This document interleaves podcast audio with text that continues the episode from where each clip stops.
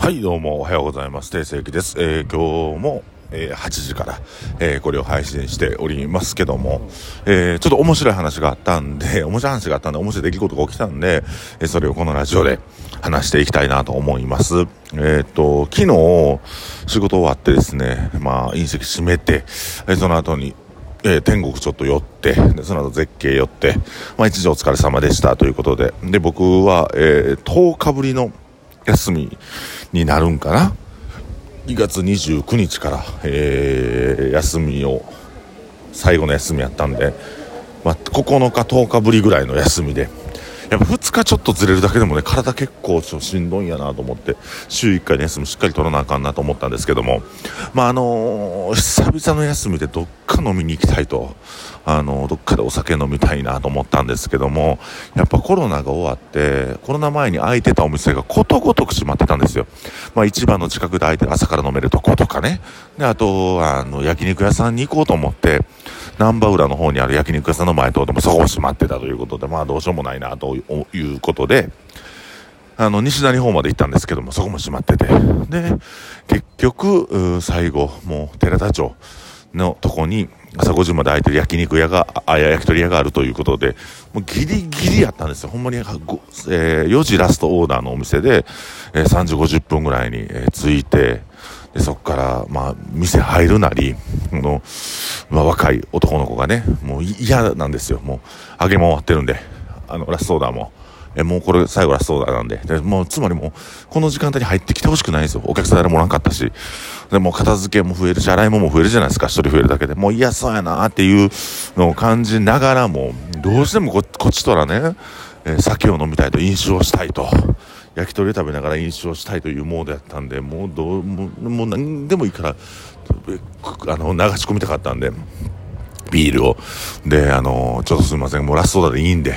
あの、お手間かけませんので、いや、もう深夜メニューしかなくて、できないもん結構あるんですけど、いやいや、もう構えへんから、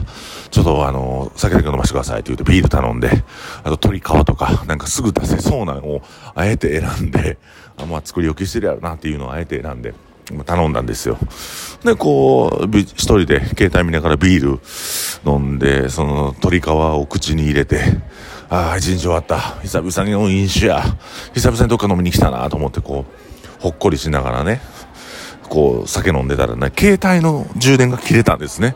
僕も手も手持ち無沙汰になるからメニューの字を見ながら酒を飲むみたいな。あれ、携帯の充電が切れた時って普段携帯でね、いろいろこう情報収集したりなんか本読んだり SNS したり見たりしながらやってるからなんかそれができひんとなるとあのメニューの文字を読んだりとかバイト募集の文字を読んだりとかして時間を潰す、ね、酒飲みながらあの当て食べてたんですけども。ほんだらあのあそうやここ、ま、前おっちゃんやったなと思って店長が。あの年末に行ったことがあったんで前のおっちゃんどうしてますか？って聞いたら、いや、実はもういてなくて辞めちゃったんですよっていう話から、えーその若い子がね、その前の店長やったおっちゃんが、まあちょっと、いろいろある中で変な癖があったりとか、大変やったんですよという話から、この男の子が、まああの、まあ、その男の子が、こう、喋り出したと、そういうこと、そういうね、前の店長の不平不満を。その時に、まあ人って癖なかなか直されへんからね、そういう人ほど、まあなんかごまかしたり嘘ついたり、まあできひんことに対して、えー認めるんじゃなくて、えーこう、まあ言い訳したりするよね、みたいな話をしたら、そうなんですよ、そう、そうで、そう、そうでね、もっと僕大変やったんですよ、みたいなとこから、もう結局その男の子の、まあ、と話すことになって23歳ででまあ今店長ね23歳店長で大したもんやでやってて。でそのお客さんとかにも嫌なことされたりとか、まあ、チェーン店のお店なんで鬱陶しいことされたり鬱陶しいこと言われたりするらしいと。で常連さんでももう好き勝手言うような人が多いらしくてでその時にどういうふうに心持ちで働いたらいいかっていうのでで僕はねその赤ちゃんをね泣き止ます時に、えー高い高いとか抱っこしたりとか原因がなんか分からへん時に赤ちゃん泣き止ます方法って同じように泣いたら一瞬びっくりして泣き止むねんでっていう話をしたんですよ。で大人も一緒で、あのー失礼なことしてくるやつには同じような失礼なことを返すと。でギョッとして一瞬ちょっとハッとして我に戻るからこれ効果的やでって言って鬱陶しいこと言うてくるやつには鬱陶しいことで返すみたいな。でその後にちゃんとフォローだけ入れたらお店としてはあの、まあ、大丈夫というかお店、まあ、ちゃんとフォローも必要やけどうっと仕事されたらうっと仕事するっていう風にやったら大丈夫よっていう話をしたんですよ。ほんでさ「あそうなんですね」って言って「いやこんな時はどうしたいです。あんな時はどうしたいですか?」って言って掃除してた手を止めてあの僕に話を聞きに来るみたいな状態になって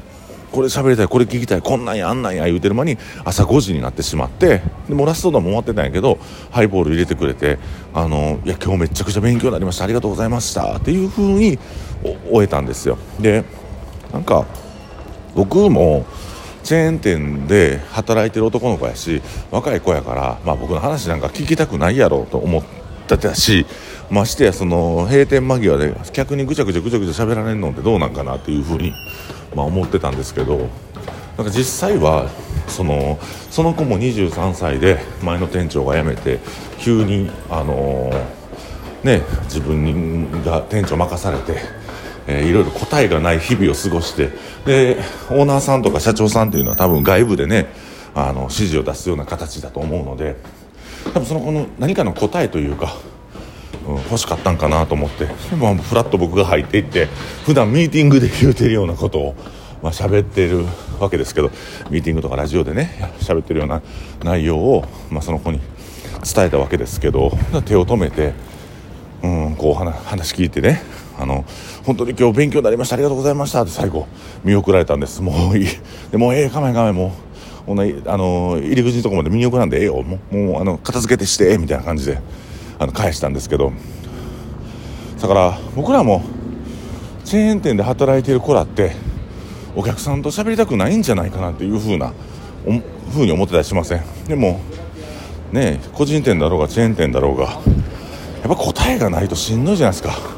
働いていく上で。で俺みたいなやつがフラッと来てからベラベラベラベラ喋ってその23歳の子が目をキラキラ喋らせながら初めはもうマスクしてもうとにかく壁を作ってるというか僕と壁を作ってる距離もある程度一定取って分かるかな？こうカウンターの中でも距離の取り方ってあってちょっと斜めの方にずれたら目線に視野に入れへんからこうなんか隠れるじゃないけどその場にはおんねんけど距離を取るみたいな取り方があるんですよ。まあ俺らもなんか変なお客さんとかおったら真ん前に立てへんとちょっとずれて立ったりとかするように。でなんかそういう風な感じだったけど最後はもマスク取ってもう目キラキラさせながら僕の真ん前に立ってえこういう場合はどうしたですか？こんな時ってどう思ってますか？こういう時はどういう対処したいですか？みたいな感じで、まあ、お客さんに対するこううんて言うかな。お客さんが嫌なことした時に対する自分の対応みたいな。自分はどういう心持ちでやったらいいか？どういう心構えであの仕事したらいいか？みたいなところを話その、ね、話させてもらったんですけども。うん。だからまあメンターとまでは言えへんけどそのね一瞬というか、まあ、僕がお酒を飲んでた1時間半ぐらいの時間は、まあ、彼にとってメンターに、えー、なれたのではないかなという、えー、話でした。なんかそういう自分のお店以外での出会いっていうのは昔はね結構いろいろ飲みに行ってたりしたんですけども、まあ、やっぱここコロナなってから自分自身もねそんな飲みに行かなくなったりとかほんまにあのーミーティングとかうちうちの、えー、飲み会食事会っていうのが多くなってきた中でうん僕らが考えてることって外部の人らにもあいい影響を与えれるんやっていうのも僕学びになったし今回なんかいい経験しましたね僕個人が。僕個人的にも、うん、その男の子にも23歳の男も男の子も、まあ、なんか学びを得てくれたやったらよかったしなんか僕自身もあ僕らが考えてることが結構外の人にも、えー、流用可能なんだなっていうのと、まあ、実際そのねこのラジオを通してなんかいろいろ学びたいなっていう人が増えたりとか、まあ、ラジオを楽しみにしてくれてる人がおるっていうことも、まあ、ありがたいことですしね、まあ、どどんどんどんどんアウトプットは欠かさずやっていきたいんですけども恩着せがましくなくおこがましくなく、えー、やっていければなと思います、えー、今はね南千葉の隕石のちょっと片付けに向かっております。休みの日でもちょっと片付けあるんですよね。前日残したものとかね、えー、発注類があるのでねそれを、えー、発注、え、したものを冷蔵庫に入れたりする作業をするために今、え南千葉に行っております、えということで、え天国周年。まだまだ、えー、ゲストバイトも組んで盛り上げていきたいなと思ってますので、えー、ぜひこのラジオを聴いてまだ天国行ってないよっていう方は必ず必ず必ず行ってください。ということで定石がお送りしました。ありがとうございます。